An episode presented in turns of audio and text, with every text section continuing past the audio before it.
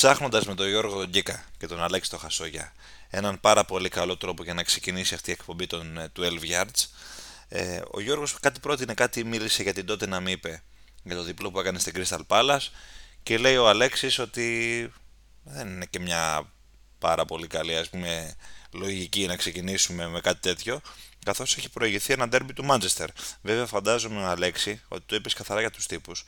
Γιατί σε μια κατηδίαν συζήτηση που είχαμε νωρίτερα τις προηγούμενες ημέρες, ήθελες να ξεχάσεις και την ύπαρξη του συγκεκριμένου παιχνιδιού. Θέλω να ξεχάσω γενικά πλέον. Ε, έχω μπει σε, μια, σε ένα mood στο οποίο θέλω όταν πλησιάζει η στιγμή αυτών των δύο αγώνων να κάνουμε skip το Σαββατοκύριακο και να πηγαίνουμε στη Δευτέρα κατευθείαν, αν γίνεται.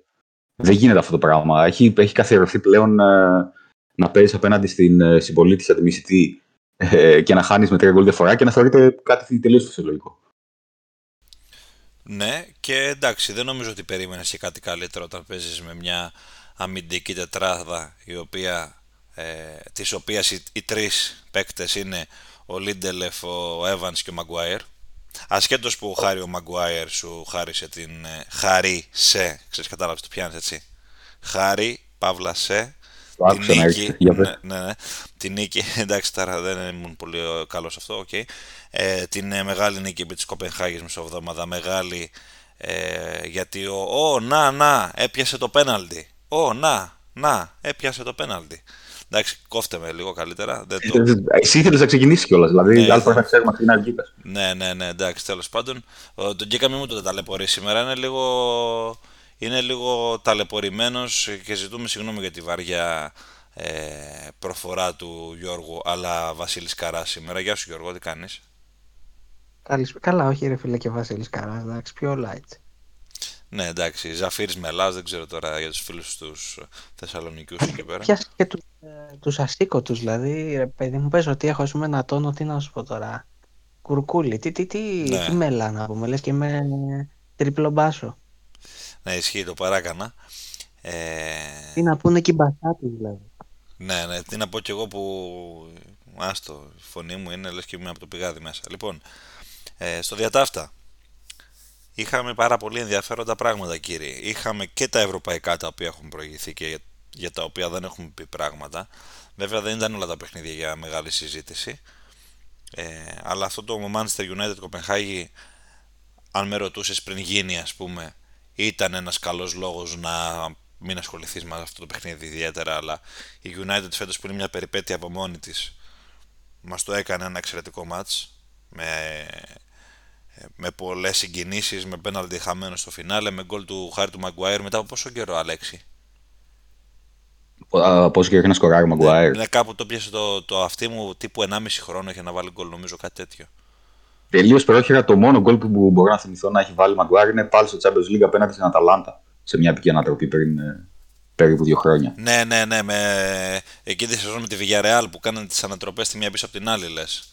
Villarreal και Αταλάντα ναι. στον όμιλο. Ναι, ναι, ναι. Τέλος πάντων, ε, είχαμε το μεγάλο derby σαφώς της United με την City που μόνο derby δεν ήταν τελικά όπως απεδείχθη.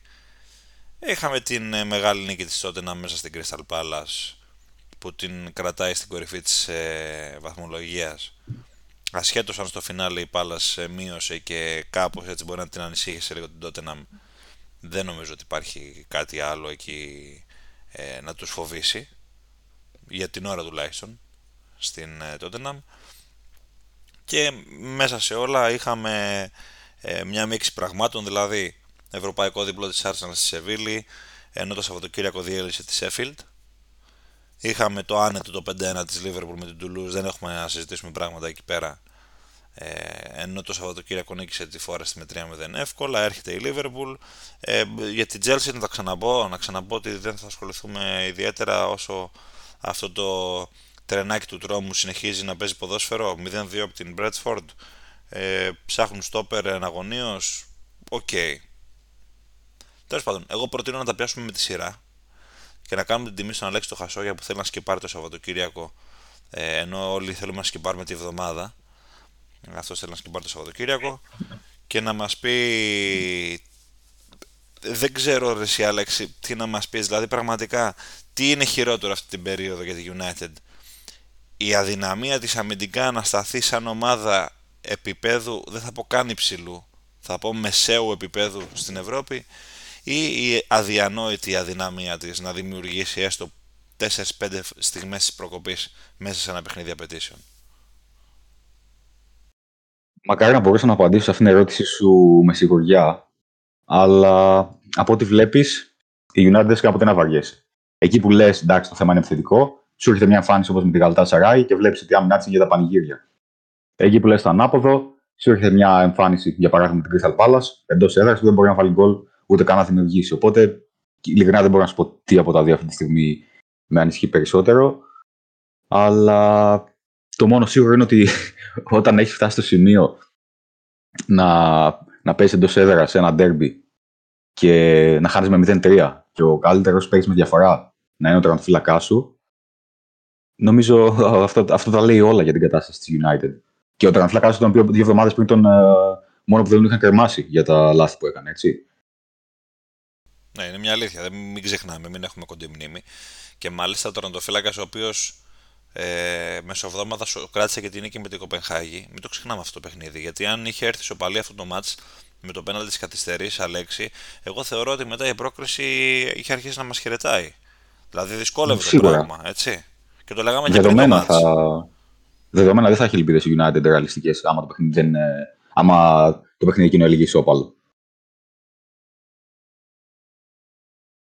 Τώρα δεν ξέρω. Με βλέπω μου αφήνεις λίγο την μπάλα στο, ε, στο πεδίο μου και δεν ξέρω τι ακριβώς να, πού να πρωτοπιάσω αυτό το ας το πούμε derby. Είτε που ήταν derby μόνο με την παραδοσιακή έννοια του όρου. Εντάξει, ας πούμε λίγο για τη City. Okay, γιατί ναι. πέρασε ένα μήνυ, ας το πούμε, δεφορμάρισμα εν τη απουσία του Ρόδερη.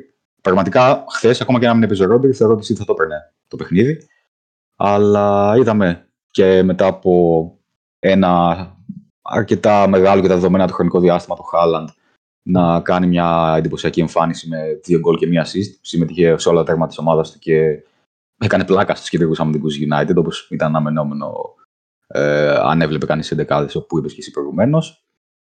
Αλλά εντάξει, ας δώσουμε το μπάλα στο Μέση έτσι. Τη δικαιούται πήρε Μουντιάλ το παιδί. Να το, να το. Είδες πώς μπορεί να τα πλέξει αν θέλει ο άνθρωπος ο οποίος είναι ταλαντούχος. Όλα μεταξύ τους. Δηλαδή, πραγματικά σου βγάζω το καπέλο, έβγε. Μπράβο, μπράβο, μπράβο, μπράβο. Εν τω μεταξύ ήμουν έτοιμος, αν δεν έλεγες αυτήν την ατάκα, να πω ότι και ο Χάλαντ πέρασε ρε παιδί μου μια φάση τώρα ξέρεις που δεν σκόραρε και τα λοιπά και πήρε λίγο το όπλο του από το παιχνίδι με τη Young Boys που πέτυχε τα πρώτα του γκολ στη φετινή ναι. διοργάνωση του Champions League. Champions League ναι. Και ξέρεις, πήγα να κάνω μια καθαρά ποδοσφαιρική προσέγγιση, ρε παιδί μου, μέχρι που ήρθε αυτό το σχόλιο το υπέροχο, ας πούμε. Ε, Γιώργο, ε, ε, πες λίγο, ρε Γιώργο. Ήταν λίγο από το πουθενά, πώς από τη United και τη City και τα λοιπά και το Maguire πήγαμε στο βραβείο του Μέση. Κοίτα, ε, πριν καν ξεκινήσουμε να γράφουμε, είχα στο νου μου ότι θα σας το πετάξω οπωσδήποτε κατά τη διάρκεια της ε, ηχογράφησης, εκεί που θα το περιμένετε. Και τελικά κατάφερα να το κάνω. Νιώθω λίγο περήφανος για τον εαυτό μου. Άλλο ένα παράσημο. Αυτό αποδεικνύει πολλά. Έχει ένα έμφυτο ταλέντο. Δεν ξέρω τι αποδεικνύει, αλλά αφού δεν θέλετε να το σχολιάσετε κι εσείς, θα σας επιστρέψουμε στα derby. Ναι. ναι, και σε αυτό το σημείο θέλω να βάλουμε λίγο και τον Γιώργο στην κουβέντα. Πριν ε, επεκτείνεις λίγο τη σκέψη σου, Αλέξη. Γιατί όποτε κατάλαβα, η σκέψη σου πρέπει να είναι λίγο αυτή τη στιγμή χυμαρώδη, παύλα, ατάκτο ερημένα όλα μέσα στο μυαλό. Γιώργο, πιστεύεις εσύ, σαν ουδέτερος, θα τοποθετηθώ κι εγώ, ότι άσε τον τέρμπι λίγο στην άκρη με αφορμή τον τέρμπι. Το μεγάλο το πρόβλημα είναι αμυντικό ή είναι επιθετικό στη United; Το μεγάλο το πρόβλημα νομίζω είναι ψυχολογικό ρε παιδιά. Μπίνγκο θα πω εγώ. Συνέχισε. Ωραία. Πάμε πότε πιο ειδικά. Ε, για ανάπτυξε το λίγο αυτό, πώς το σκέφτεσαι ακριβώς; Γιατί έχουμε κάνει μια, με τον Αλέξη μια σχετική συζήτηση και θα μιλήσουμε γι' αυτό και θα το κλείσουμε έτσι στο ντέρμπι. Για προχωρά. Στην παρούσα φάση, στην παρούσα φάση, η United έχει απουσίες και μπροστά και στα μετώπισθεν και στο κέντρο. Παίζει με μια ομάδα που είναι 2-3-4 κλικ πιο πάνω. Παίζει μια ομάδα η οποία έχει τρομερή χημεία, ένα κορμό εδώ και πολλά χρόνια τον ίδιο πρωταγωνιστή Παύλα προπονητή εδώ και πολλά χρόνια. Δεν υπάρχουν ε, μέτρα σύγκρισης. Δεν. Η United είναι σε μια μόνιμη ανοικοδόμηση τα τελευταία 7-8 χρόνια να πω. είναι... Πώς να το πω δηλαδή, μιλάμε για τη Manchester United και θέλω να πω πραγματικά ότι είναι όχι για λύπηση, αλλά κατάλαβες, δηλαδή πρέπει να μιλήσεις με, με, με σεβασμό από τη μία από την άλλη. Πώς να σου εμπνεύσει το σεβασμό αυτό το σύνολο. Τέλος πάντων, ε, ξαναλέω στην παρούσα φάση ναι, έχει πολλές απουσίες. Απ' την άλλη θα μου πει κάποιος, ρε Γιώργο, και όταν ήταν πλήρης, πάλι δεν μπορούσε. Πάλι είχε κάποια ταβάνια, πάλι είχε κάποια... Δηλαδή, έχει ένα νοητό, φανερό, δεν ξέρω πείτε ότι εσείς θέλετε ταβάνι. OK, okay, πάλι δεν μπορείς να τη βάλεις στην ίδια κουβέντα με τη City. Σύμφωνοι και σε αυτόν τον τομέα. Εντάξει. Είναι τεράστια κουβέντα. Γι' αυτό και απέφυγα με δεξιότητα την ερώτησή σου και σου είπα για μένα είναι καθαρά νοητικό το πρόβλημα και όχι τόσο ε, στα αγωνιστικά. Γιατί τα αγωνιστικά, OK, okay, εγώ σου λέω να μας καρευτούν, να γυρίσουν, ξέρω εγώ, τρεις-τέσσερις απουσίες. Εντάξει. Ωραία. Θα βάλει πάλι ρότα United να πει τι, πάμε για τέταρτη, πέμπτη θέση; Αυτός είναι ο στόχος. Δηλαδή αυτή η κουβέντα γίνεται. Θα κλείσουμε δεκαετία. Ψέματα, έχουμε κλείσει ήδη δεκαετία που γίνεται αυτό το πράγμα. Δεν είναι αυτός ο ρεαλιστικός στόχος για αυτό το σύλλογο. Ε, δεν μπορεί δηλαδή να λέει πάλι καλά που χάσαμε 0-3 από αυτή τη City μέσα στο Old Trafford. OK, okay, ξανά λέμε η City είναι και 2 και 3 και 4 κλικ πιο πάνω, αλλά κάπου κάπου να υπάρχει ένας εγωισμός, ένα γαμώτο. Και δεν είναι ρε παιδιά και απ' την άλλη ότι μιλάμε για έναν αγώνα, έγινε, τελείωσε. Αυτό το λέγαμε και πριν ξεκινήσουμε τον Αλέξη. Η City τρέχει ένα σερί τα τελευταία χρόνια με τη United ανήκουστο δηλαδή. Νομίζεις ότι η United είναι κάποια ομάδα χαμηλότερης δυναμικής και παίζει με μια ομάδα ας πούμε σαν τη City, δηλαδή ποια να πω τώρα, να ονομάσουμε μια τυχαία. Λες και παίζει Bournemouth ας πούμε τα τελευταία χρόνια με τη City και όχι η Manchester United. Δηλαδή με ποια όρεξη ας πούμε, να κάτσω τώρα να πω αν έλειπε ο Καζεμίρο, ο Βαράν, αν, ε, αν ο ένας, αν ο άλλος, αν είχε ξέρω εγώ σεντερφόρ, όχι τον ε, το Δανό, αλλά ξέρω εγώ είχε πιο να σου πω, όχι το Χόιλουντ, αλλά είχε. Και τον Γκέιν, εγώ σου λέω ρε παιδί μου να έχεις σέντερφορ. Ποιος θα τον δει στον Γκέιν; Κουβέντες τώρα, δηλαδή. Αυτό λέω και κλείνω και συγγνώμη που κάνω κοιλιά, αλλά δεν έχει τόσο νόημα για να μιλάμε αγωνιστικά για τη United. Α πούμε τον Ονάνα, που εσύ δεν το πες ρε Ηλία. Μέχρι πριν δύο εβδομάδες, ας πούμε, τον είχαν στο στόχαστρο. Έχει κάνει δύο σερί καταπληκτικούς αγώνες. Καταπληκτικούς. Έφαγε τρία τέρματα με τη Σίδη και πάλι σου έκανε πολύ καλό αγώνα. Γιατί αν δεν ήταν ο Νάνα μπορεί να έχει πάει 0-5-0-6. Δεν έχει για μένα ιδιαίτερο νόημα αυτή η κουβέντα. Για να το δέσω με όσα συζητούσαμε με τον Αλέξη και να μας πει και ο Αλέξης τη δική του προσέγγιση και να το δέσουμε και όλο αυτό τέλος πάντων με τον Ντέρμπι. Είναι η εξής συζήτηση που είχαμε κάνει μιλάμε ότι πρόκειται για μια ομάδα η οποία χρειάζεται. Καταρχάς, κατά τη γνώμη μου, δεν χρειάζεται να τεθεί καν θέμα προπονητή. Εντάξει, δεν γίνεται τώρα αυτό το πράγμα κάθε τρεις και λίγο. Ε, χρειάζεται ανοικοδόμηση ριζική. Υπάρχουν κάποιοι ποδοσφαιριστές μέσα στην ομάδα οι οποίοι δεν θα έπρεπε καν να βρίσκονται εκεί, κατά τη γνώμη μου. Και το πρόβλημα αυτό δεν έχει να κάνει κυρίως με την αγωνιστική τους αξία, αλλά με την συνολικότερη νοοτροπία τους. Και αυτό νομίζω ότι παίρνει μπάλα γενικότερα την ομάδα, δηλαδή της δημιουργεί μια ητοπαθή, ας πούμε, αντίληψη απέναντι στα πράγματα.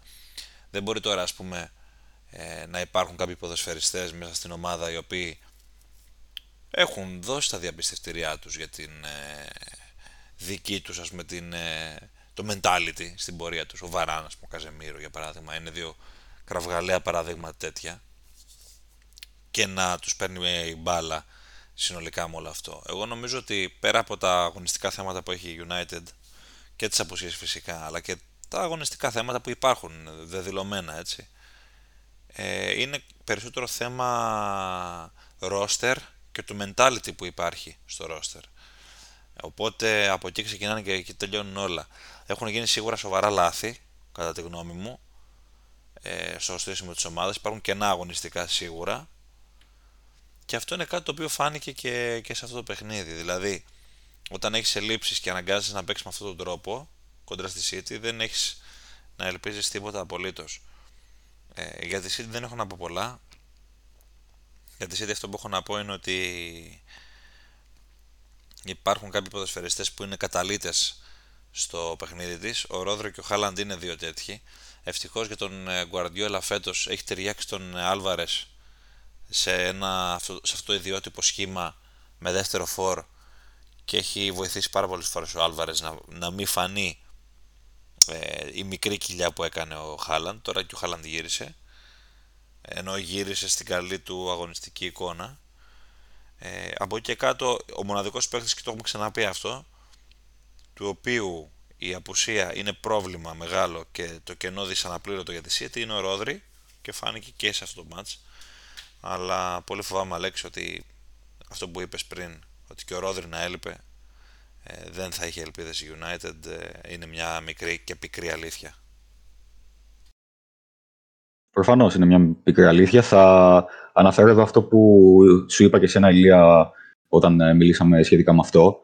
Έκανε κάτι δηλώσεις πρόσφατα ο Γκουαρδιόλα για το ότι νιώθει σίγουρος και ασφαλής ε, και σταθερός στη Manchester City για τον πολύ απλό λόγο ότι ε, άπαντε στο σύλλογο από, το, ε, από τη διοίκηση, τον CEO, τον τεχνικό διευθυντή και όλους είναι στην ίδια γραμμή. Έχουν όλη κοινή γραμμή. Το ακριβώς αντίθετο δηλαδή από τη Manchester United.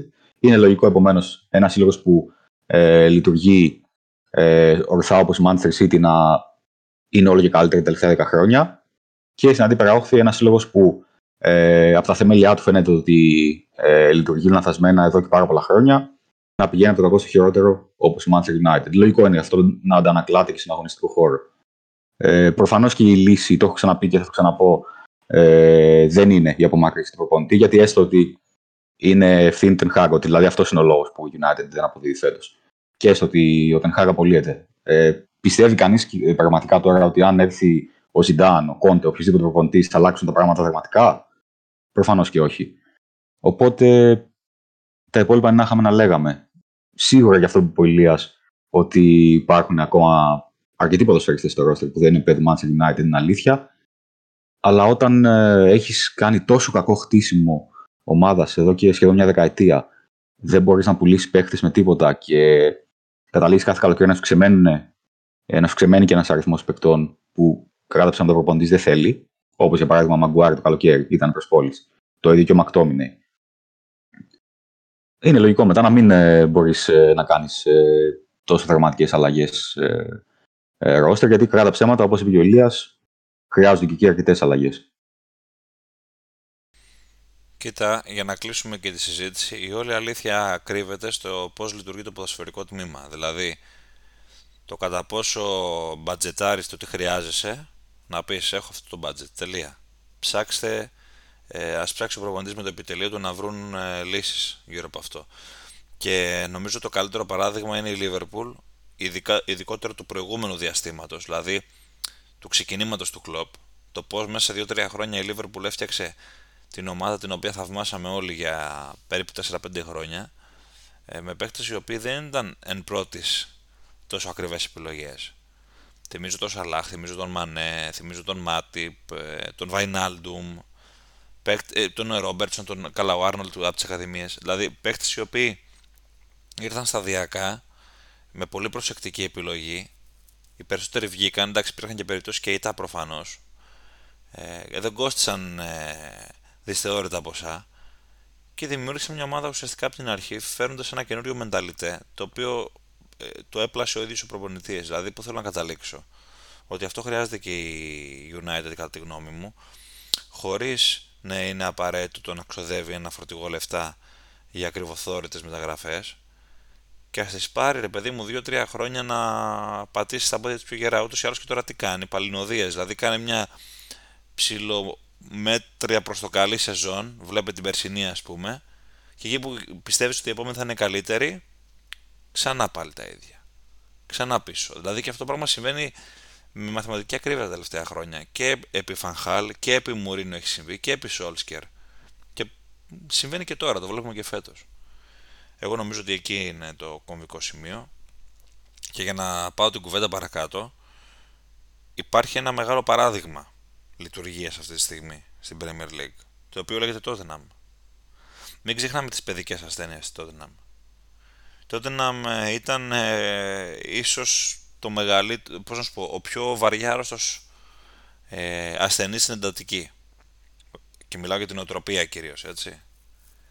Και μπήκε στη διαδικασία το καλοκαίρι να φέρει έναν προπονητή τελείως αμφιβόλου ποιότητος, όχι αμφιβόλου ποιότητος ως προς το, το έργο του, τον ξέραμε τον Ποστέκογλου, αμφιβόλου μάλλον πιθανότητας επιτυχίας για να το πω καλύτερα, ένα ρίσκο τέλος πάντων, ε, και έφερε και ποδοσφαιριστές οι οποίοι ήταν ποδοσφαιριστές που είχαν ε, πολύ σοβαρά ρίσκα μέσα. Όχι όλοι. Ο Μάντισον ήταν μια ε, λύση ας πούμε πολύ έτοιμη. Ο Ντότζι είναι μια τέτοια περίπτωση.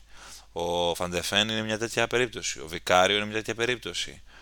Ε, ο Μπρενάν Τζόνσον. Δηλαδή είναι ποδοσφαιριστές οι οποίοι δεν είναι όταν περιζήτητη στην Ευρώπη ας πούμε και σφάζονταν όλοι στα πόδια τους και πήγε και έδωσε ένα φορτηγό λεφτά του να τους αποκτήσει αλλά βλέπουμε ότι αποκτά μια συνέπεια αποκτά μια συνέχεια μια άλλη νοοτροπία και όλο αυτό είναι επειδή ξεκίνησε κάτι να φτιάχνεται από μια άλλη βάση εγώ εκεί θέλω να εστιάσω και βλέπουμε την Tottenham η οποία πέρασε από την μπάλας Γιώργο ε, με τον Σον ε, Φορ Γιώργο τα έλεγε ο κύριος Βαραμπούτη. Τα έλεγε, δεν τον ακούγατε. Και με τον ε, Μπεντακούρ να επιστρέφει. Πρώτο του παιχνίδι μετά το Φλεβάρι; Πολύ σωστά. Μετά εκείνο το Chelsea τότε να μάθημα με καλά. Νομίζω ήταν εκείνο το Chelsea τότε να 4-3. Ε, Chelsea λέω, συγγνώμη, Leicester τότε να. 4-1. Πω, πω, ναι, ναι, ναι, το θυμάμαι και το παιχνίδι. Ναι, σε εκείνο είχε τραυματιστεί νομίζω. Τέλος πάντων, πώς τα βλέπεις τα πράγματα; Ε, κοίταξε, από τις πολλές αναμετρήσεις που έχει δώσει μέχρι στιγμής φέτος τότε να αυτή απέναντι στην μπάλα μπορώ να σας πω ότι ήταν ένα από, τα, από τους αγώνες με το περισσότερο must. Δηλαδή, έχει καταφέρει να μείνει αίτητη σε ένα τόσο μεγάλο φάσμα, δεν θα ήμουν ικανοποιημένος με κάποιο άλλο αποτέλεσμα πέραν της νίκης. Κι ας είναι τοπικό ντέρμπι. Γιατί πλέον εντάξει, έχει κυλήσει πολύ νερό στα βλάκια για να πούμε ότι θα κάνουμε, ξέρεις και α, λίγο πέρα, θα δώσουμε και μία χάρη αν το θέλεις έτσι. Έχει φτάσει σε ένα σημείο, έχουν περάσει πόσες αγωνιστικές και εντάξει, νομίζω ότι ο Νέβρι μπήκε πλέον. Μπαίνει αύριο. Καλό μήνα να έχουμε κιόλας. Εντάξει, δεν μπορούμε τώρα πλέον να, να κάνουμε, ξέρετε, λόγο για τυχαία αποτελέσματα και τέτοια. Όχι, σύμπτωση επαναλαμβάνω, πάβει να είναι σύμπτωση. Προς το δεν λέω ότι από τώρα ή τότε να μπορεί να το πάει μέχρι τέλους. Άλλωστε δεν έχει και το, τη δύναμη σε ρόστερ, ούτε την εμπειρία για να κάνει πρωταθλητισμό μέχρι τέλους. Αλλά η παρούσα κατάσταση δείχνει ότι πλέον ο στόχος είναι μια θέση στην τετράδα. Ξαναλέω, μπορεί να αλλάξουν οι ισορροπίες, δεν ξέρουμε, έχουμε ακόμα δρόμο. Λοιπόν, και κατά αυτή τη συνθήκη δεν θα ήταν για μένα, αν θέλετε έτσι, δικαιολογήσιμο ένα χ ή μία ήττα από την μπάλα. Ξαναλέω και είναι τοπικό ντέρμπι. Στα του αγώνα τώρα, δεν γίναμε σοφότεροι νομίζω παιδιά. Έχουμε καταλάβει λίγο πολύ φέτος ε, τους κύριους άξονες της επιθετικής δύναμης της Τότεναμ Μάντισον, Σον και μετά να βάλουμε αν θέλετε Κουλουσεύσκι ή Ριτσάρλισον ανάλογα το ποιος θα έχει περισσότερα κέφια στα πλάγια. Μπορούμε επίσης νομίζω σε αυτή την κουβέντα να προσθέσουμε και τον ε, Πόρο. Ακραίος μπακ ή όχι, κάνει παιχνίδια που θυμίζουν αν θέλετε τρίπιερ. Τρομερός είναι. Τρομερός είναι ο Πόρο, έτσι. Φοβερή συνεισφορά μπροστά, πραγματικά.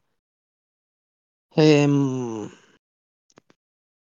θέλω, επειδή δεν έχω κάνει ιδιαίτερη... Δεν έχω αναφερθεί νομίζω καθόλου, η μνήμα μου είναι ελάχιστη φέτος. Θέλω να αρπάξω αυτή την ευκαιρία και να μιλήσω λίγο. Θα σας πιάσω ξαπίνη νομίζω για το Βικάριο. Μετά από 10 και πλέον έτη άλλαξε η θέση του, του τερματοφύλακα στην Τότεναμ. Ήρθε αυτό το παιδί τέλος πάντων, είναι και 27, δεν είναι και παρούτο καπνισμένος για goalkeeper. Οι goalkeeper εντάξει έχουν μεγάλη καριέρα ηλικιακά. Απ' την έμπολη ήρθε δηλαδή. OK, okay, δεν ήρθε και κάποια πρωτοκλασάτη ομάδα. Βγάζει τερματοφύλακες η Έμπολι, Γιώργο. Βγάζει τερματοφύλακες καλούς. Ρε Σίλια, ξέρεις γιατί το λέω αυτό. Έχει καταφέρει να σταθεί και με το παραπάνω άνθρωπος. Δηλαδή είναι κάτι παραπάνω από δικαιολογημένη παρουσία του στα γκολ της Τότεναμ. Κάνει, κάνει πολύ καλή χρονιά. Είναι σε ένα πρωτάθλημα εντελώς καινούριο. Με καινούριους συμπαίκτες οι οποίοι ως επί το πλείστον λίγο πολύ όλοι ξέρουμε ας πούμε, τι σε εισαγωγικά ιστορικό είχαν. Έτσι. Ε, αν δεν ξέρουμε το Φαν ντε Φεν βέβαια εννοείται. Δηλαδή Εντάξει, δεν μπορώ να μην του βγάλω το καπέλο και δεν έχω μιλήσει αρκετά. Δηλαδή, νιώθω, ξέρεις και λίγο ότι τον έχω αδικήσει. Όλο λέω πούμε, για τον Πόρο, για τον Κουλουσέφσκι, για τον Μάντισον. OK, okay. έχω πει για τον Μπιζούμα, έχω πει για τον Σάρ. Για τον Βικάρη δεν έχω πει κάτι. Και είναι αμαρτία. Είναι αμαρτία γιατί είναι εξαιρετικός. Τέλος πάντων. Α, το είπα γι' αυτό. Έκανα την καλή μου πράξη για σήμερα. Από εκεί και πέρα να πω ότι ο αγώνας θα μπορούσε να έχει έρθει και στην ισοπαλία. Νομίζω ότι η Πάλας ε, όχι τόσο αν θέλετε από τις θελικές ευκαιρίες όσο από τη συνολική της εικόνα αδικήθηκε. Η τότε να από την άλλη θα μπορούσε να έχει μία-δύο φάσεις ακόμη καλύτερες στην, στην τελική εκτέλεση και να το είχε καθαρίσει με ένα 0-3 σε κάποια φάση. Γιατί είδαμε ότι το 1-2 ακόμα και στο σημείο που ήρθε ήταν ιδιαίτερα τροτό. Δηλαδή θα μπορούσε να φάει και το δεύτερο τέρμα στο τέλος η Tottenham. Και μιλάμε για ένα σημείο το οποίο φάγε το τέρμα, θυμάμαι καλά, από τον Αγίου στο 93, 94. Τέλος πάντων. Ε, είμαστε σε ένα πολύ κομβικό σημείο, γιατί τώρα έρχεται αναμέτρηση με την Chelsea, στην οποία Chelsea είναι προπονητής ο Μωρίτσο Ποκετίνο. Και γιατί τα λέω αυτά; Γιατί πραγματικά, παιδιά, πιστεύω ότι αν χάσει η Chelsea μέσα στην Tottenham, Κάνει βαλίτσες ο Ποκετίνο. Το βλέπεις αυτό; Δηλαδή, το πιστεύεις; Το, βλέπω, ναι. το πιστεύω. Νομίζω ότι θα πέσουν στην παγίδα. Αλέξη. Μπορείς να είσαι και σίγουρος. Ναι. Μπορείς να είσαι και σίγουρος με τον ε, Μπόελι πότε θα απολύσει ένα προπονητή. Παιδιά, με ήττα, με ήττα η Chelsea μπορεί να φτάσει μέχρι τη 15η θέση, έτσι. Δεν ξέρω. Ναι, OK, okay. μέχρι 16η, αλλά. Εντάξει, δεν θα κερδίσουν. Εντάξει, δηλαδή, OK. Okay. Αλέξη, να σε ρωτήσω κάτι. Βεβαίως. Θεωρείς ότι, για να το δέσω και με τον πρόλογο που έκανα και μετά από όλα όσα είπε και ο Γιώργος, ότι όλο αυτό που έχει κάνει φέτος τότε να θα μπορούσε να είναι οδηγός για τη United και εν πάση περιπτώσει σ' αρέσει αυτό που συμβαίνει στη Tottenham; Μ' αρέσει αυτό που συμβαίνει σε πολλές ομάδες της Premier League τα τελευταία 10 χρόνια και θα μπορούσε να έχει πάρει πάρα πολλά παραδείγματα Manchester United από άλλες ομάδες, αλλά από ό,τι φαίνεται ε, δεν είναι διατεθειμένη να πάρει. Αλλά ας μην συνδυάσουμε, ας μιλήσουμε πάλι για τη United. Α πούμε ένα μπράβο στην Tottenham για την φοβερή πορεία της μέχρι τώρα, την απροσδόκητα καλή πορεία της. Και Γιώργο, πραγματικά μέσα στο μυαλό μου, γιατί και εγώ σκεφτόμουν μετά ε, από αυτό το παιχνίδι για το Βικάριο. Είναι από τις μεταγραφές που λατρεύω, δηλαδή που βγάζω το καπέλο ε, σε αυτούς που επέλεξαν τον παίχτη. Γιατί είναι, μιλά, πρόκειται για ένα τερματοφύλακα ο οποίος όπως είπες και σωστά είναι 27 χρονών, δεν είναι κανένα πιτσιρίκι. Ε, κόστησε νομίζω 19 εκατομμύρια ευρώ, αν δεν κάνω λάθος, το καλοκαίρι, την ώρα που είδαμε. Έστω, ναι. Την ώρα που είδαμε, για παράδειγμα, τον Ονάνα να κοστίζει 50 εκατομμύρια. Και μέχρι στιγμής όχι μόνο έχει βγάλει τα λεφτά του, τις μέχρι τώρα εμφανίσεις, αλλά με έχει εντυπωσιάσει απίστευτα με τα reflex του. Έχει γίνει, νομίζω, το νούμερο 2 στην Εθνική Ιταλίας πλέον, αδιαφυσβήτητα πίσω από τον Τονάρουμα. Και παρότι πήγε σε ένα πρωτάθλημα στο οποίο διαχρονικά το έχουμε πει με τον Ηλία παλιότερα μεταξύ σοβαρότητα, βλέπουμε Ιταλού ποδοσφαιριστές να μην εγκληματίζονται εύκολα. Δηλαδή, ίσως είναι η εθνικότητα από τα υπόλοιπα μεγάλα πρωταθλήματα που δυσκολεύονται περισσότερο από τους υπόλοιπους να εγκληματιστούν στο αγγλικό πρωτάθλημα. Παρ' όλα αυτά, η εμφανίση του είναι λες και παίζει χρόνια στην Τότενα μέχρι στιγμής. Μακάρι να συνεχίσει έτσι. Ναι. Πάλι καλά, φίλε, που δεν παίζει και μπουφόν, γιατί θα ήταν στο νούμερο 3 με τον μπουφόν. Σταμάτησε αυτός φέτος ή πέρυσι ήταν. Εσύ, εκεί, να είδες τώρα και το λέω αυτό. Για το Μέση λε. Για την ασυλία των Μπουφών δεν λες. Όχι, όχι, φυσικά. Μα φυσικά. Εντάξει, απλά το επίκαιρο ήταν αυτό με το Μέση, ναι. Okay. Το επίκαιρο στο, στο, στο, κατά τη χασόγειο λογική, έτσι. Δηλαδή. Ε, κάτσε ρε φίλε, δηλαδή θες να μπεις λίγο... Περίμενε. Ε, από χθες το βράδυ. Θες να μπεις λίγο στην αρχή σου να κάνεις ένα scroll και το μόνο που βλέπεις είναι ο Μέση πέτρεξε μπάλα. Ο Τάδε πήρε αυτό το βράδυ. Λες και ήταν, ξέρω εγώ, ε, κάποια τόσο σημαντική διάκριση. Αυτό που σας έλεγα και εκτός ε, αέρα είναι ότι παίρνει περισσότερη βαρύτητα από θα έπρεπε το συγκεκριμένο βραβείο. Ασόγειες διδαχές και παροιμίες. Έτσι, βιβλίο θα γράψουμε. ε, εν πάση περιπτώσει, εγώ τα ακούω όλα αυτά που λέτε και για το Βικάριο θα συμφωνήσω και για την Tottenham για τη δουλειά που έχει ρίξει. Θα κάνω μια τελευταία ερώτηση. Φυσικά. Συγγνώμη που σε διακόπτω. Φυσικά. Δες τον εκεί. Αν ο Αλέξης ασχοληθεί καλλιτεχνικά με τη φάση αυτή και αρχίσει, ρε παιδί μου, ξέρω και γράφει ποίηματα, τραγούδια, πιστεύεις ότι θα είναι ο Λουδοβίκος των Χασογείων; Σήμερα το χιούμορ της εκπομπής έχει απογειωθεί, αλλά οφείλω να πω ότι εγώ σας έδωσα αυτόν τον αέρα με τις χαζομάρες που έλεγα στην αρχή της εκπομπής.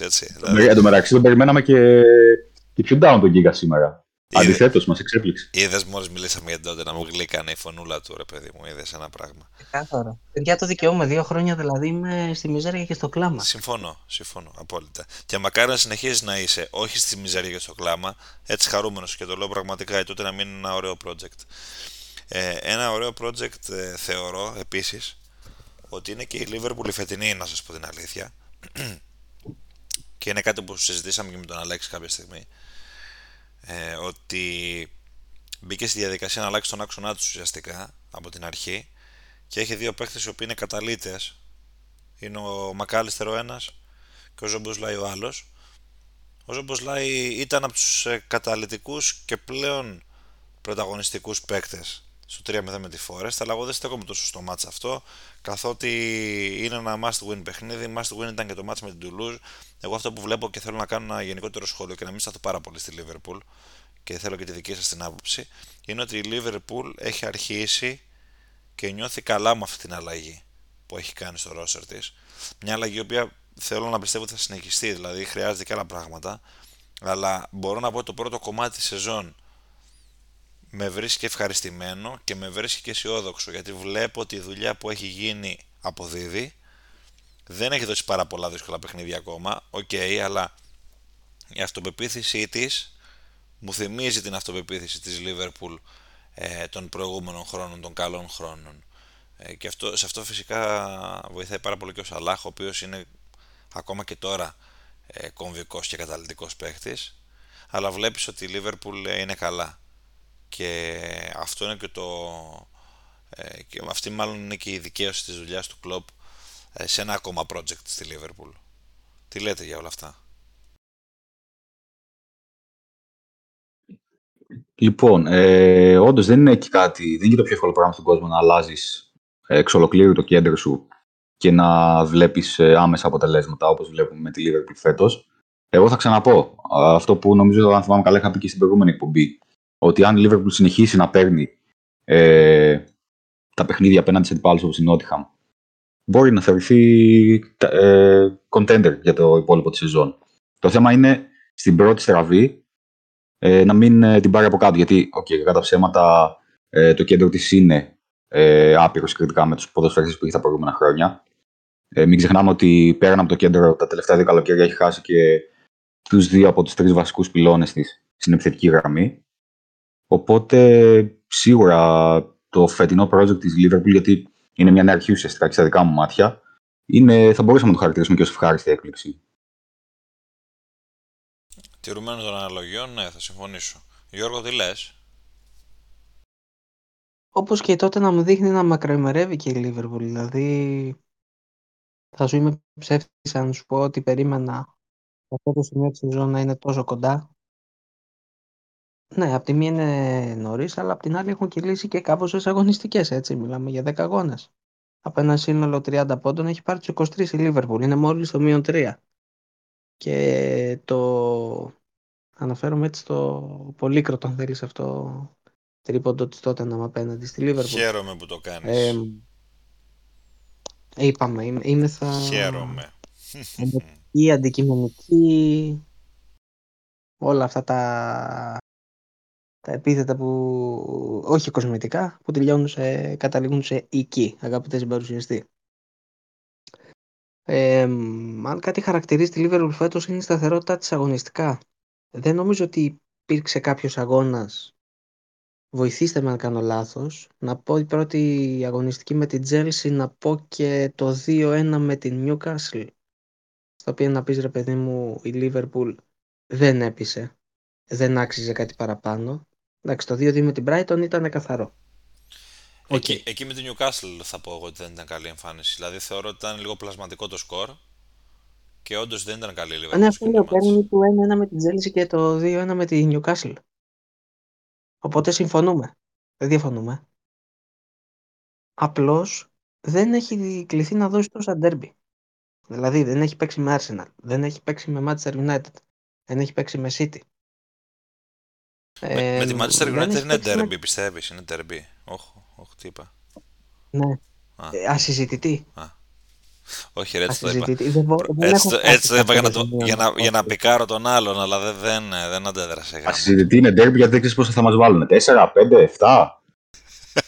είναι απρόβλεπτο για να σβήσω και αυτό τον αγώνα. Δεν, δεν ξέρω, μπορεί εσείς να κάνω λάθος. Εσείς τι λέτε, ότι πιστεύω δεν είναι derby, έτσι το είπα. Ήθελα να, να πάρω μια γεύση τώρα ένταση στη συζήτηση, γιατί έπεσε πολύ ο τόνος. Συνέχισε Γιώργο μου τι έλεγε, συγγνώμη που σε διακόψαμε. Όχι ρε, τι, απλά δεν θέλω να πω κάτι άλλο. Δεν έχει παίξει ας πούμε με τις ομάδες, ε, τουλάχιστον έχει παίξει με μία από τις τρεις που είναι στο top 4, έτσι. Ναι, εντάξει, να έχει, και αυτό. έχει ελαφρύ πρόγραμμα μέχρι στιγμής, αλλά αυτό είναι που σου δίνει και το χρόνο Δεν το λες και ελαφρύ, παιδιά. Εντάξει, έχει παίξει και με τη Βίλα, έχει παίξει και με την Newcastle έξω, με την Chelsea έξω, με την Brighton έξω. Δεν το λες και ελαφρύ, OK. Okay. Απλά δεν έχει παίξει με τους δύο ε, διεκδικητές του τίτλου, την Arsenal και τη City. Αυτό είναι το ένα. Και το δεύτερο είναι ότι δεν έχει ζώρικα παιχνίδια στην Ευρώπη μέχρι στιγμής.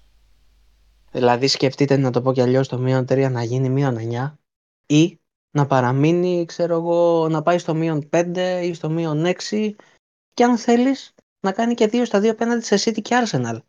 Τι θα πεις τότε, ότι έχω τέσσερις διεκδικητές στην παρούσα φάση; Κουλά πράγματα. Αυτό έχουμε να το δούμε πάρα πολλά χρόνια στην Αγγλία. Εντάξει, τώρα για να μιλήσουμε για διεκδικητές θέλει ακόμα έχει πολύ χρόνο το πράγμα. Ε, δηλαδή είμαστε πολύ πίσω χρονικά. Θα δούμε ποιοι θα αντέξουν στην πορεία του χρόνου. Ε, η μία, εγώ πιστεύω πάντως που θα είναι σίγουρα συζήτηση είναι η Arsenal. Ε, για την Arsenal τώρα για το μάτι με τη Sheffield τι να πω. Το μόνο που έχω να πω είναι ότι μου βάλε τα γυαλιά ο Ενκέτια που δεν τον έχω σε καθόλου εκτίμηση να σας πω την αλήθεια και το έχω ξαναπεί χιλιάδες φορές. Ήθελα, ήθελα να σε πειράξω και το έπεσα από μόνο. Έλα, το, στο, ε, με συγχωρείς. Ε, Είδες όμως ότι δεν είμαι από τους ανθρώπου που κρύβονται πίσω από το δάχτυλό τους. Όταν ε, εκτίθεμαι, το λέω και από μόνος μου. Δεν, ε... Α, τώρα, τώρα είναι καλός ο Ενκετία, Ηλία, ε. Σου βάζει τρία γκολ ε, έτσι για πλάκα. Ε, γαμώτο λέω. Τι, τι, πραγματικά τώρα, hat trick λέω ε, και εντάξει, θα μου πεις τώρα με τη Sheffield έτσι πως είναι και εγώ να παίζω center forward hat trick θα έκανα, αλλά τέλος πάντων. Ε, είδαμε και το Smith Rowe. OK, okay, not bad. Ε, εγώ στέκομαι λίγο περισσότερο στο διπλό της ε, Arsenal στη Σεβίλλη μεσοβδόμαδα γιατί η Arsenal μετά την ήττα στη Lance είχε προβληματάκι στον όμιλο. Όχι ότι το έχει λύσει, αλλά πήγε παλικαρίσια και έκανε διπλό μέσα στην Ισπανία και με καλή εμφάνιση, με γρήγορο ποδόσφαιρο. Ε, το θέμα της ε, Arsenal είναι πώς θα καταφέρει λίγο να ταιριάξει το rotation της. Εγώ αυτό έχω να πω, τίποτε περισσότερο. Γιατί βλέπουμε πολλές φορές ότι αυτό το πράγμα κάπου την μπερδεύει. Το είδαμε στο μάτς με τη Lance ας πούμε. Ή ότι μπορεί να καταπονεί παίχτες όπως ο Σάκα πάρα πολύ.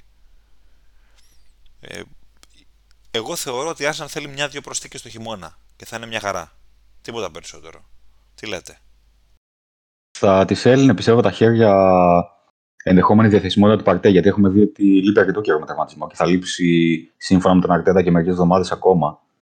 Θα μπορούσε να προσφέρει λύσεις ξεκουράζοντας είτε τον Ράις, είτε ακόμα και τον Χάβερτς στον άξονα άμα έπαιζε με δύο αμυντικά χαφ.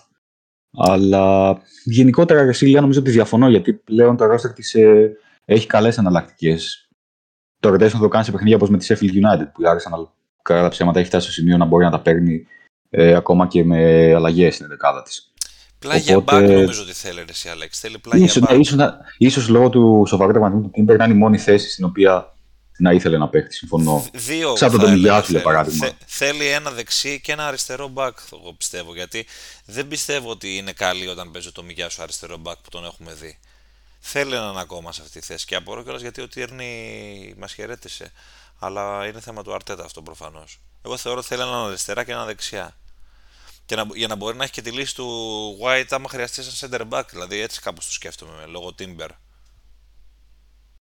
Ναι, ισχύει γι' αυτό. Βέβαια, εντάξει, βλέπουμε ότι ο Σαλιμπά δεν χάνει, δεν χάνει δευτερόλεπτο όταν είναι υγιής, οπότε Κάτσε να ε, χάσει. τουλάχιστον στη θέση του δεξιού, του δεξιού κεντρικού αμυντικού ε, δεν έχει χρειαστεί μέχρι στιγμής κάποιο, κάποια κάλυψη. Κάτσε να χάσει όπως έγινε πέρσι που ήταν ο πιο καταλητικός παίκτης κάποια στιγμή που τραυματίστηκε και είχε την κατάρρευση η Arsenal. Γι' αυτό εγώ το λέω. Δηλαδή πρέπει να φυλάσει λίγο τα νότα σου. Θα μου πεις ε, πώς να το προβλέψεις το καλοκαίρι όταν πήρε το Timber, ότι θα πάθει τόσο Ε, μεγάλη ναι. ζημιά. Ε, ωραία, έρχεται ο χειμώνας, νομίζω ότι αν το διορθώσει και με δεδομένο ότι θα συνεχίσει και στο Champions League που θα σφίξουν τα γάλατα μετά τα Χριστούγεννα, ε, το χρειάζεται αυτό το, το πράγμα. Απλά υπάρχει και ένα άλλο ζήτημα στη μεταγραφική περίοδο του Ιανουαρίου. Ειδικά, ή- μάλλον ιδιαίτερα για τις τοπομάδες. Δηλαδή, πόσοι διαθέσιμοι ποδοσφαιριστές θα υπάρχουν εκείνη τη στιγμή που θα μπορούν να κάνουν τη διαφορά σε μια τέτοια ομάδα. Είναι πολύ πιο περιορισμένες οι επιλογές από ό,τι με το καλοκαίρι. Ίσως δηλαδή, ε, μιας και ανέφερες τον Timber, δεν ξέρω κατά πόσο ήταν ε, εφικτό, αλλά ίσως να ήταν καλύτερα για την Arsenal να έχει ψάξει το καλοκαίρι έναν έστω και δανεικό ποδοσφαιριστή για ένα χρόνο ώστε να καλύψει το κενό του, γιατί ε, το συνολικό διάστημα απουσία, αν θυμάμαι καλά, είναι 7 μήνες από τη στιγμή που τερματίστηκε το καλοκαίρι. Ε, θα χάσει όλη τη σεζόν τώρα, τι να λέμε. Εντάξει, κοίταξε, ας μην είναι κάποιος παίκτης που θα κάνει τη διαφορά. Ένας καλός ρολίστας να είναι, αλλά δεν τον βρίσκεις εύκολα. Είναι μια αλήθεια αυτή. Ακριβώς, ακριβώς. Και μάλλον θα σου κοστίσει και ακριβά εδώ που τα λέμε, αν θες να τον ε, βρεις. Ή θα βρεις κάποιον δανεικό, ή θα πάρεις κάποιον ε, υπεραξία. Είναι πολύ πιθανό αυτό. Γιώργο, έχεις άποψη για την Arsenal; Δηλαδή, θέλω να πω, σίγουρα έχεις άποψη. Θέλω να πω ότι πιστεύεις ότι της λείπει κάτι; Πόσα κλικ είναι μακριά από την Premier, ε. Να πάω κόντρα στο κύμα. Ναι. Έχουμε κάνει λόγο πολλάκις για ένα ρόστερ το οποίο απαρτίζεται από παίκτες τους οποίους έχει λίγο πολύ βγάλει ο Αρτέτα. Ο νεαρότερος στην ηλικία, τα γνωστά τα έχουμε πει, τα έχουμε ξαναπεί. Μήπως είναι ώρα να επενδύσεις σε κάτι λίγο πιο... αμ, πώς να το πω, να το πω ψωμωμένο, σε κάτι πιο έμπειρο, σε έναν ποδοσφαιριστή που σίγουρα δεν τον έχουν πάρει τα χρόνια. Δηλαδή θα μιλάμε για William, Τσάκα, David Luiz, όχι για τέτοιου τύπου επιλογές. Αλλά σε ένα παίκτη ρε παιδί μου που έχει εμπειρία και δεν θα πω να έρθει σαν ηγέτης να καθοδηγήσει. Απλώς να είναι απαραίτητη συμπληρωματική αν θέλετε λύση. Μία για να καταλάβετε τι έχω στο μυαλό μου. Πώς ήρθε ας πούμε ο Ζεζούς από τη City που ουδέποτε ήταν στη City νούμερο 1 αλλά είχε κάποιες παραστάσεις σαν αλλαγή αν θέλετε. Οκ, η τελευταία τροχός αμάξης. Οκ, είχε όμως παραστάσεις από αυτήν την ομάδα για πολλά χρόνια. Οκ, τον έφαγαν οι τραυματισμοί, δεν έχει καταφέρει να αποδώσει αυτά που περίμενε σίγουρα ο μέσος φίλαθρος Arsenal. Απ' την άλλη, κάποιος που τον είχε παρακολουθήσει θα πρέπει να τα περιμένει και αυτά. Μία όμως προσθήκη σε αυτό το μήκος κύματος θα είχα εγώ στο μυαλό μου. Όχι άλλα λαβράκια, δηλαδή ξέρεις, κάτι, ξέρετε, κάτι πιο σίγουρο με αυτή την ε, προοπτική.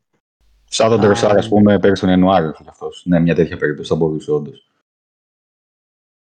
Ξέρεις τι Δεν ρε νομίζω ότι εσύ, εννοεί Αλέξη. αυτό ο Γκίκας. Νομίζω ότι εννοεί κάτι Ο πιο Τροσάρ έτοιμο. ήταν στην Brighton, δεν έχω αυτό, δηλαδή Δηλαδή ένα παίχτη επίπεδου Havertz, ας πούμε. Δηλαδή που έχει δοκιμαστεί λίγο σε πιο υψηλό επίπεδο και έχει αφήσει. Havertz Ε. ή ας πούμε πώς πήγε να πάρει τον ε, Καμαβιγκά από τη Real, έστω και σαν δανεικό, ο οποίος Καμαβιγκά είναι, είναι νεαρός, αλλά έχει δύο χρόνια κάτι παραστάσεις, δηλαδή έχει πάρει Champions League, έχει πάρει πρωτάθλημα Ευρώπης, έχει πάρει πρωτάθλημα Ισπανίας, έχει πετύχει τόσα πολλά μέσα σε 2-3 έτη. Έχει εμπειρία ήδη, στα 22-23 πόσο είναι δεν ξέρω, έχει, έχει εμπειρία κατάλληλη. Στην Arsenal ο μέσος ποδοσφαιριστής, νομίζω Ηλία το πες μόνος σου. Αμ, Ζορζίνιο. Αν δεν κάνω λάθος, Μπράβο, μπράβο. αν δεν Κατάλαβα. κάνω κάποιο τραγικό λάθος, Ζορζίνιο. περίμενε, περίμενε, ε, ε, μην ε, με λιθοβολήσετε. Όχι, Βάσει όχι. εμπειριών, Συμφωνώ. Εγώ, εγώ Βάσει- μόλις είπες τον παίχτη, κατάλαβα τι θες να πεις. Αυτό εννοείς εσύ. Κάτι τέτοιο σαν το Ζορζίνιο. ναι, ή το Havertz που ανέφερες εσύ, έχουν παραστάσεις. Έχουν παραστάσεις. Κάτι τέτοιο. Ράις ας πούμε, απίστευτο ταλέντο. Οκ, αλλά Ναι, Θέλεις κάτι ακόμα ψήνεται, ναι. Πιο σταθερό. Εκεί είναι η δική μου ιδιοσυγκρασία. Βέβαια, για να γυρίσουμε λίγο στο παρόν και να αφήσουμε τις ε, φαντασιώσεις, η κατάσταση δείχνει ότι η Arsenal μια χαρά πατάει και στα δικά της πόδια. Ίσως και να έχω, να έχω εντελώς άδικο, ίσως να μην έχει καμία τέτοια ανάγκη. Μπορεί να μην έχει ανάγκη και για κάποια μεταγραφή στην τελική. Έχει ένα καλό ρόστερ. Δεν μπορεί να ισχυριστεί κάποιος αντίθετο. Ε, δεν ξέρω ρε παιδιά, δεν ξέρω. Νομίζω ότι σαν Γιώργος δεν μπορώ να αλλάξω εύκολα γνώμη. Ε, επίσης να περιμένουμε λίγο και για την Ευρώπη, έτσι. Στην Ευρώπη η οποία δείχνει μέχρι στιγμής ένα αρκετά καλό πρόσωπο. Αλλά εντάξει, μακροπρόθεσμα θα παίξει ένα ρόλο. Όπως αν θέλετε έπαιξε και πέρσι. Με το Europa League. Δηλαδή, όπως και πέρσι θα πω σε αυτή την πρώιμη φάση ότι δεν πιστεύω ότι θα χωρέσει δύο καρπούζια κάτω από την ίδια μας χάλη. Θέλει ακόμη να, να καπνίσει παραπάνω πράγματα για να γίνει μπάρου το καπνισμένη.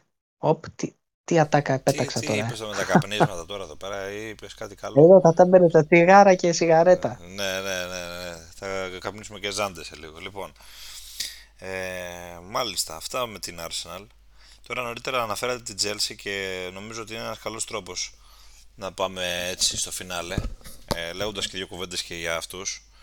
Ε, είπατε, δεν θυμάμαι πίσω από τους δυο σας είπε, ότι αν ε, στραβώσει η φάση τώρα που παίζει με την ε, Tottenham, η Chelsea, Πότε, ο Γιώργος το είπε, την ευθύνη των λόγων μου, ναι.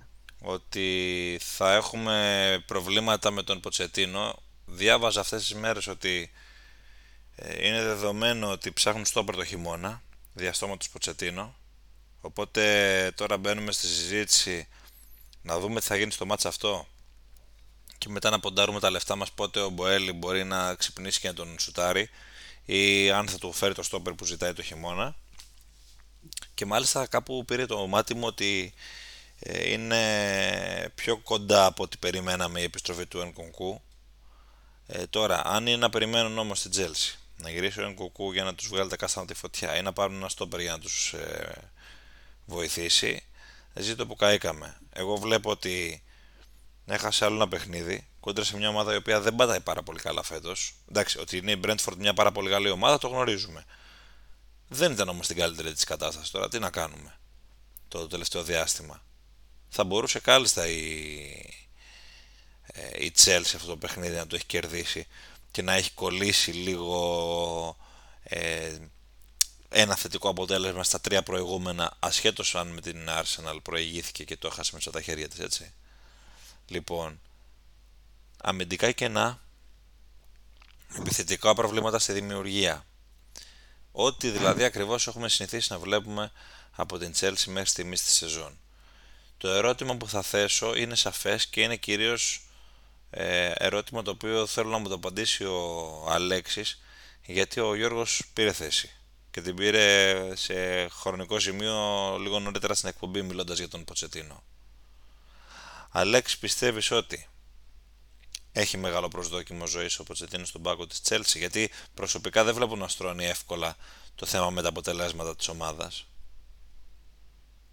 Ρεαλιστικά, αν με ρωτάς, όχι. Και το έχουμε πει αυτό και οι τρει νομίζω, νομίζω έχουμε κοινή γραμμή ότι από την πρώτη στιγμή που ανέλαβε ο Ποκετίνο δεν θεωρούμε ότι εκτός συγκλονιστικού απρόπτου θα έχει μεγάλο προσδόκιμο ζωής.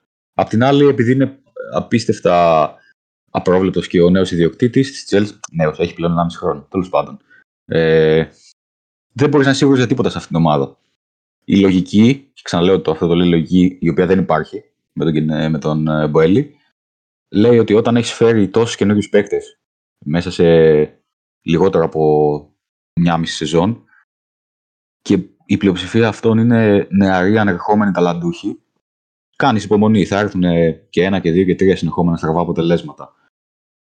Αλλά εφόσον έχεις φέρει έναν προπονητή ο οποίος ε, αποδεδειγμένα και στο υψηλότερο επίπεδο της Premier League έχει δείξει ότι είναι προπονητής ο οποίος μπορεί να πάρει, μπορεί να εξελίξει νεαρούς ε, ποδοσφαιριστές και να πάρει το καλύτερο δυνατό σε αυτή τη φάση της καριέρας τους, το στηρίζεις ε, έμπερτα, έτσι. Αλλά όπως είπα και πριν, αυτό λέει κοινή λογική και δεν ξέρουμε αν ο Μποέλη θα συμβαδίσει με την κοινή λογική, κάτι το οποίο φυσικά και δεν έχει κάνει μέχρι τώρα. Είναι μια αλήθεια όλα αυτά που περιγράφεις. Ε, Να πω κάτι πάνω σε αυτό. ναι, Πες ότι έρθει μια ισοπαλία σας λέω εγώ στο, στο Lane, ωραία. Μετά έχει ένα μπαράζ να μετρήσουν η Chelsea με City, με Newcastle, με Brighton και με Manchester United. Είναι πέντε αγώνες μαζί με την Tottenham στη σειρά φωτιά. στο White Hart Lane θα έρθει ισοπαλία, Γιώργο μου. Πες ότι έρθεις ισοπαλία εγώ σου λέω. Στο, ωραία, Whi- και στο πάρει White Hart παράταση. Lane όμως. Ε, δεν μπορώ τώρα να λέω Tottenham Stadium, κάτσε ρε. παιδιά, τώρα. δεν μπορώ να λέω Tottenham Γιατί Stadium. δεν μπορείς να το λες. Στην καρδιά υπάρχει ένα όνομα. Άμα περάσουν 3-4 χρόνια, άμα κλείσει δεκαετία το γήπεδο, μπορεί και να καταδεχθώ. ας πούμε, Εντάξει. Να, να πάμε Εντάξει. Κάτσε μην λέγεται τίποτα bet, ε, ξέρω εγώ, κάτι Ναι, ναι, ναι. σε λίγα χρόνια από τώρα. Ρομαντική. ε. Κάτσε μην πάρει πρωτάθλημα από Στέκογλου και λέγεται Άντζε Αρίνα, ξέρω εγώ. Άμα πάρει πρωτάθλημα από Στέκογλου, δεν πάνε να το ονομάσετε και Άτζι το Rolling Stone, δεν με νοιάζει καθόλου. Δεν ξέρω. Τέλος Ε, πάντων. Καταρχάς, ε, σας λέω από τώρα ότι αν γίνει κανένα τέτοιο κουλό, η εκπομπή εκείνη, καλά να είμαστε το Μάιο, θα γίνεται από Λονδίνο. Πω, πω, πω, πω, πω, αυτό θα ήθελα πολύ να το ζήσουμε. Αλλά για λέγε όμως, γιατί σε έκοψα εγώ τώρα με, τη... με το θέμα του White Hart Lane. Για λέγε γιατί κάτι έλεγες. Ναι, ότι μιλάμε για ένα, α, για ένα άθροισμα 15 πόντων, το οποίο στα χαρτιά μοιάζει απλησίαστο. Ε, νομίζω ότι αυτός ο μήνας ο Νοέμβρης, όχι νομίζω, αφαιρώ το ρήμα, είναι ο πιο κρίσιμος για την Τσέλσι και για τον Ποκετίνο και θα είναι ένα βάθος 6 Νοέμβρη με 6 Δεκέμβρη, 30 ημερών ακριβώς, το οποίο θα περάσει από, από το Λάκκο των Λεόντων. Δεν βλέπω παιδιά πώς θα στηριχθεί από τη διοίκηση. Δηλαδή με άθροισμα λιγότερο των ε, 7-8 πόντων δεν βλέπω να, δεν βλέπω να υπάρχει συνέχεια μεταξύ Ποκετίνου και Τσέλσι. Εγώ λέω να βάλουμε ένα στοίχημα από τώρα, αν και είναι νωρίς ακόμα, για 6 το δεκάτο, σε εκείνο το Manchester United Chelsea. Ποια από τις δύο ομάδες θα είναι σε χειρότερη μοίρα; Η Chelsea. Η Καλά Τσέλσι το δεν εννοώ. έχει ούτε Ευρώπη. ρε. Η Chelsea, η Chelsea θα είναι σε χειρότερη μοίρα και έχω ισχυρές αμφιβολίες αν θα είναι ο Ποτσετίνο στον πάγκο της τότε. Οπ, Κασάνδρα, μίλησε. Δε- έχω καιρό να μιλήσω για προπονητές. Το κάνω τώρα. Εγώ δεν βλέπω τα Χριστούγεννα να, να βρίσκουν τον Ποτσετίνο στην Chelsea. Πιστεύεις ότι ο Ten Hag θα είναι στον πάγκο της United εκείνη τη στιγμή; Ναι, ναι, ναι, πιστεύω θα είναι.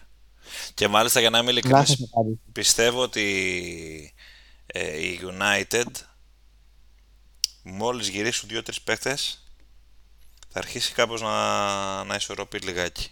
Άρα ουσιαστικά μου λες ε, εμέσως ότι υποτι- υποτιμάς την ηλικιότητα των διοικούντων της United. Σου- Σου λέω αμέσως πλην σαφώς ότι θεωρώ ρε παιδί μου ότι δεν μπορεί να έχει χαθεί κάπου τόσο πολύ ένα καλό αγωνιστικό πλάνο από τα πέρσι, από τα πέρσι, ναι, από πέρυσι. Κάπου θα αρχίσει λίγο να ισορροπεί η κατάσταση μεταξύ φθοράς και αυθαρσίας. Ενώ από την άλλη μεριά δεν μπορώ να δω πώς γίνεται ε, όταν δεν παίρνεις και αποτελέσματα, όταν έχεις αυτόν τον απροσδόκητο, μάλλον αυτόν τον τρελαμένο ιδιοκτήτη ε, και ένα τόσο περίεργο ρόστερ, γιατί είναι περίεργο το ρόστερ της Chelsea, δεν ξέρω πώς μπορείς να ισορροπήσεις μέσα σε αυτές τις καταστάσεις. Εκτός να κάνει ένα-δύο μεγάλα αποτελέσματα, τι να πω, δηλαδή πραγματικά δεν ξέρω.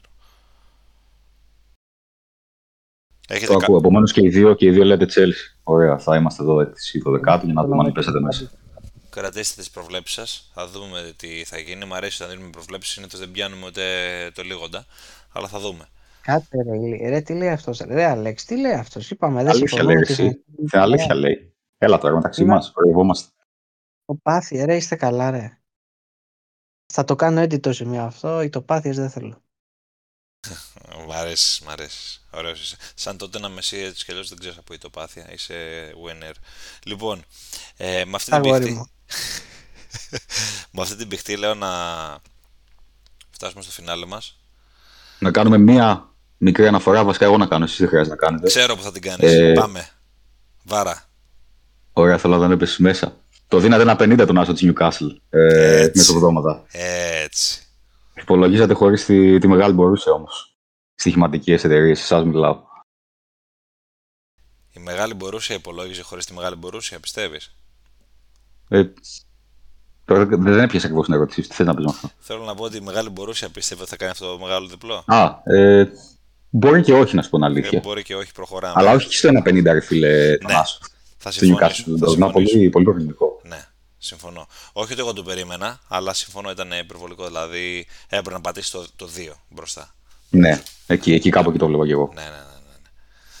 ναι, ναι. Ε, ήμουν σίγουρος θα αναφερθείς σε αυτό. ε, εντάξει, ήταν ένα παιχνίδι λίγο κατηφορικό προς το φινάλε. Ε, Προς το τέλος, ναι, στο δεύτερο κομμάτι, δεύτερο μικρόνο, ναι, και δύο δοκάρια Newcastle θα μπορούσε να έχει πάρει έστω την ισοπαλία. Αλλά είναι αυτό που λέγαμε και ξαναλέγαμε. Κυρία Νιουκάστελ, δεν έχεις εμπειρία από αυτά. Άστο λίγο το έργο και να, να περπατήσει για να δεις πώς θα πάει και μετά θα κρίνουμε. Σωστά; Σωστό, εγώ συμφωνώ απόλυτα. Πολύ ωραία.